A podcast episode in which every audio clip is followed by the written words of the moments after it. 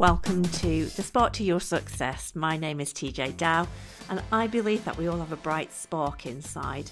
When you find yours, not only do you light up inside, and that feels incredible, but you light up the world around you and allow other people to feel incredible too. What a great gift to give to both you and your world.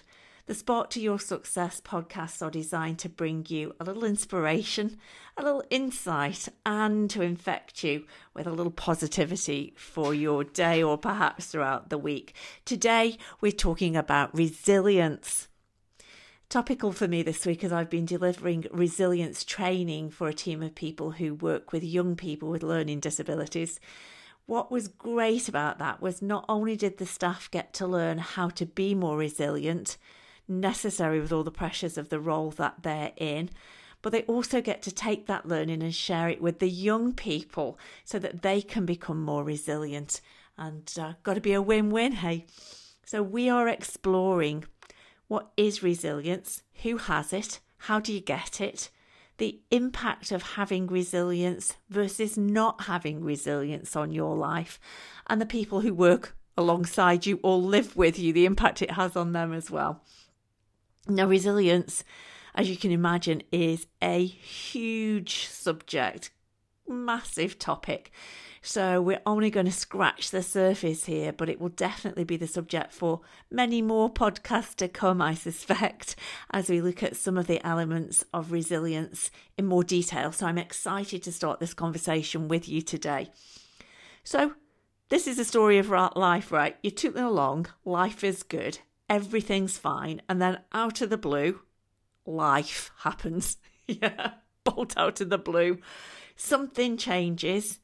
Often unexpectedly. It could be maybe you've been told that you could be made redundant, or you find out that your partner's cheating on you, or you're diagnosed with an illness, or you lose somebody you love, or it may not be something big and dramatic. Maybe it's just the next thing in a long line of things that have seemed to go wrong, and it's finally wearing you down. Have you ever had those times in your life? But it just seems to get on top of you. Yeah, stressful events or situations that just feel too much to bear. If you were a human, then I think the answer is most definitely yes. You've experienced that too. But what does being resilient actually mean? I asked my group this week and got lots of great definitions. Resilience is the ability to recover and move on in the face of difficult circumstances. It's the being able to bounce back from life's struggles. It's a bounce back ability. What a great phrase. Love that phrase, bounce back ability. Resilience is not the absence of distress or difficulty. Yeah, the person who feels no emotion or distress when difficulties are rising is probably not displaying resilience. The person who fails miserably feels intense emotional, probably negative emotional feelings, survives to try another day, learns valuable lessons to apply in the future, gains new skills and brings the gift of those blessings with them for others. That's displaying resilience. Put simply, in a nutshell, resilience then is the ability to adapt when faced with difficulty, trauma, tragedy. When life happens, the art of being flexible versus being rigid in our beliefs and our standards, so that we bend when life happens, not snap. Yeah, how many people do you see snapping around you? Too many, I had to guess. So if you have too many rules about how life should be and what should happen when and how other people need to show up every day for you, it's likely that your rules will be broken often. And you'll feel stressed and upset and disappointed and irritated.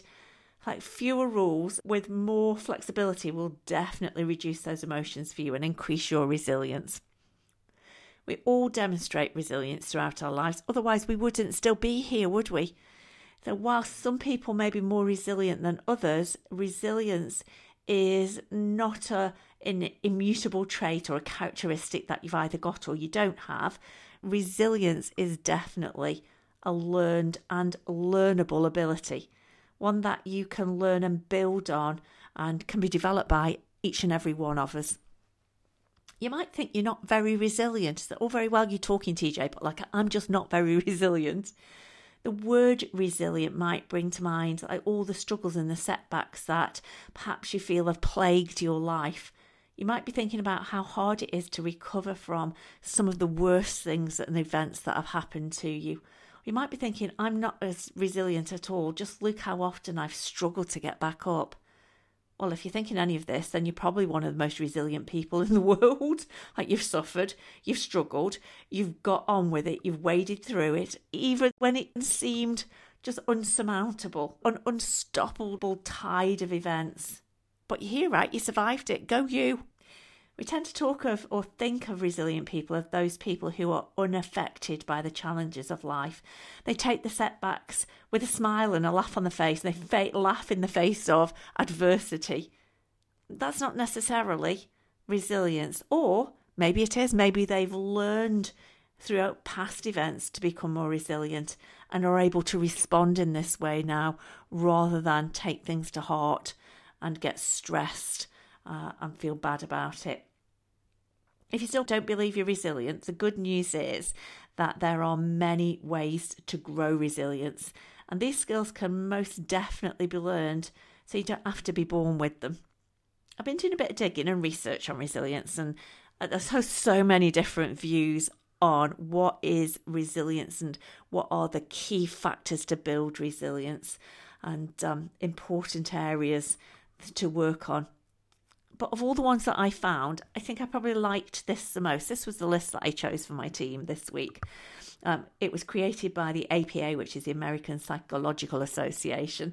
It's their list of 10 things. 1, making connections and building your social support network. So important. 2, avoiding the tendency to view crises as insurmountable challenges. 3, accepting that change is a natural and unavoidable part of life. 4, moving towards your, in their brackets, realistic goals. Anybody who knows me knows I don't do realistic very well. If I did realistic very well, I wouldn't be talking to you now. So that's moving towards your outrageous, inspiring, big goals. And 5, taking decisive actions that will help you face your challenges. 6, was that 6? Looking for opportunities for self-discovery. I love that one. 7, nurturing a positive view of yourself and your abilities. 8, keeping things in perspective and in context. 9, maintaining a hopeful outlook on life. 10, taking care of yourself. Great list. Absolutely all important. But in my experience, the biggest thing that impacts your ability to have resilience and grow your resilience is what goes on between your ears. Yeah, your self-talk. Yep. Yes, we do all have it. That little voice inside, the perpetual inner dialogue, the stream of mostly unconscious conversation, chatters away all day long. They say we have 60,000 thoughts a day, and most of them are the same thoughts going round and round and round. So the first step to bounce back ability is to start to notice what you're saying to yourself every day. Thoughts become things. So what things are you creating in your thoughts that you might actually not want to have in your life? Worth thinking about. Is your self-talk mostly positive or mostly negative? Does it make you feel great, proud, excited or calm? Or are you making yourself feel sad, bad, uncomfortable, afraid and stressed? Words create your reality. So we need to notice the reality we're creating and the words that we're using to create it. And if we don't like it. Change the words. You have absolutely no control over the things that happen around you. Or you have no control over the people around you. You have no control over what they think, how they act, or how they feel.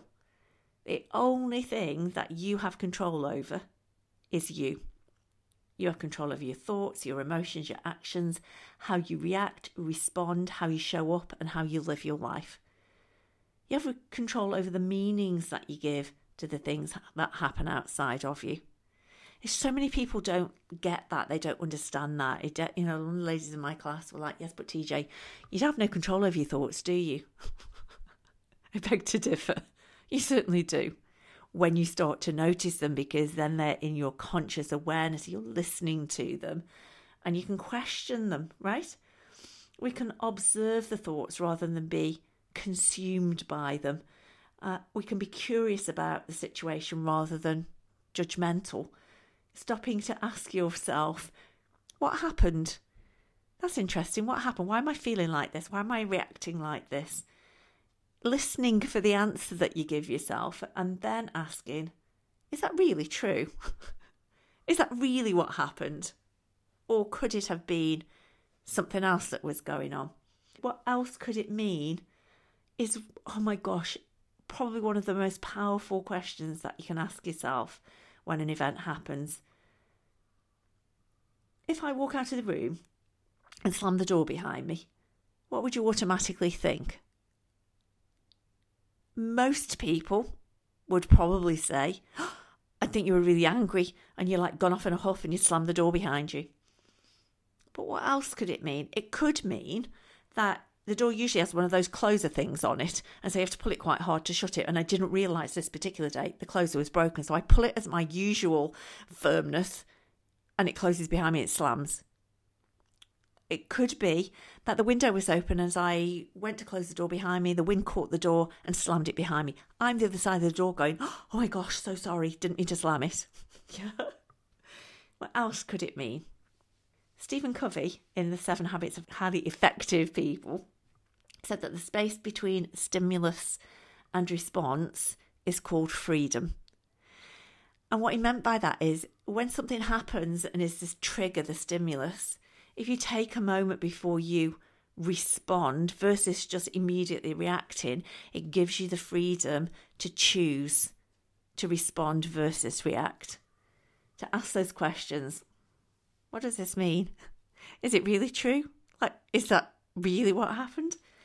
You'll be amazed what different answers you can come up with that actually will make you feel very different about the situation too.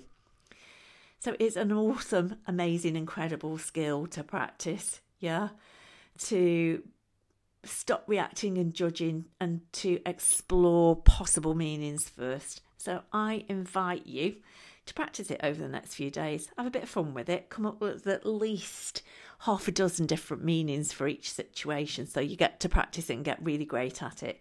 Like, make some of them humorous. Make yourself smile and notice how different you feel about what just happened that maybe you didn't feel so great about before.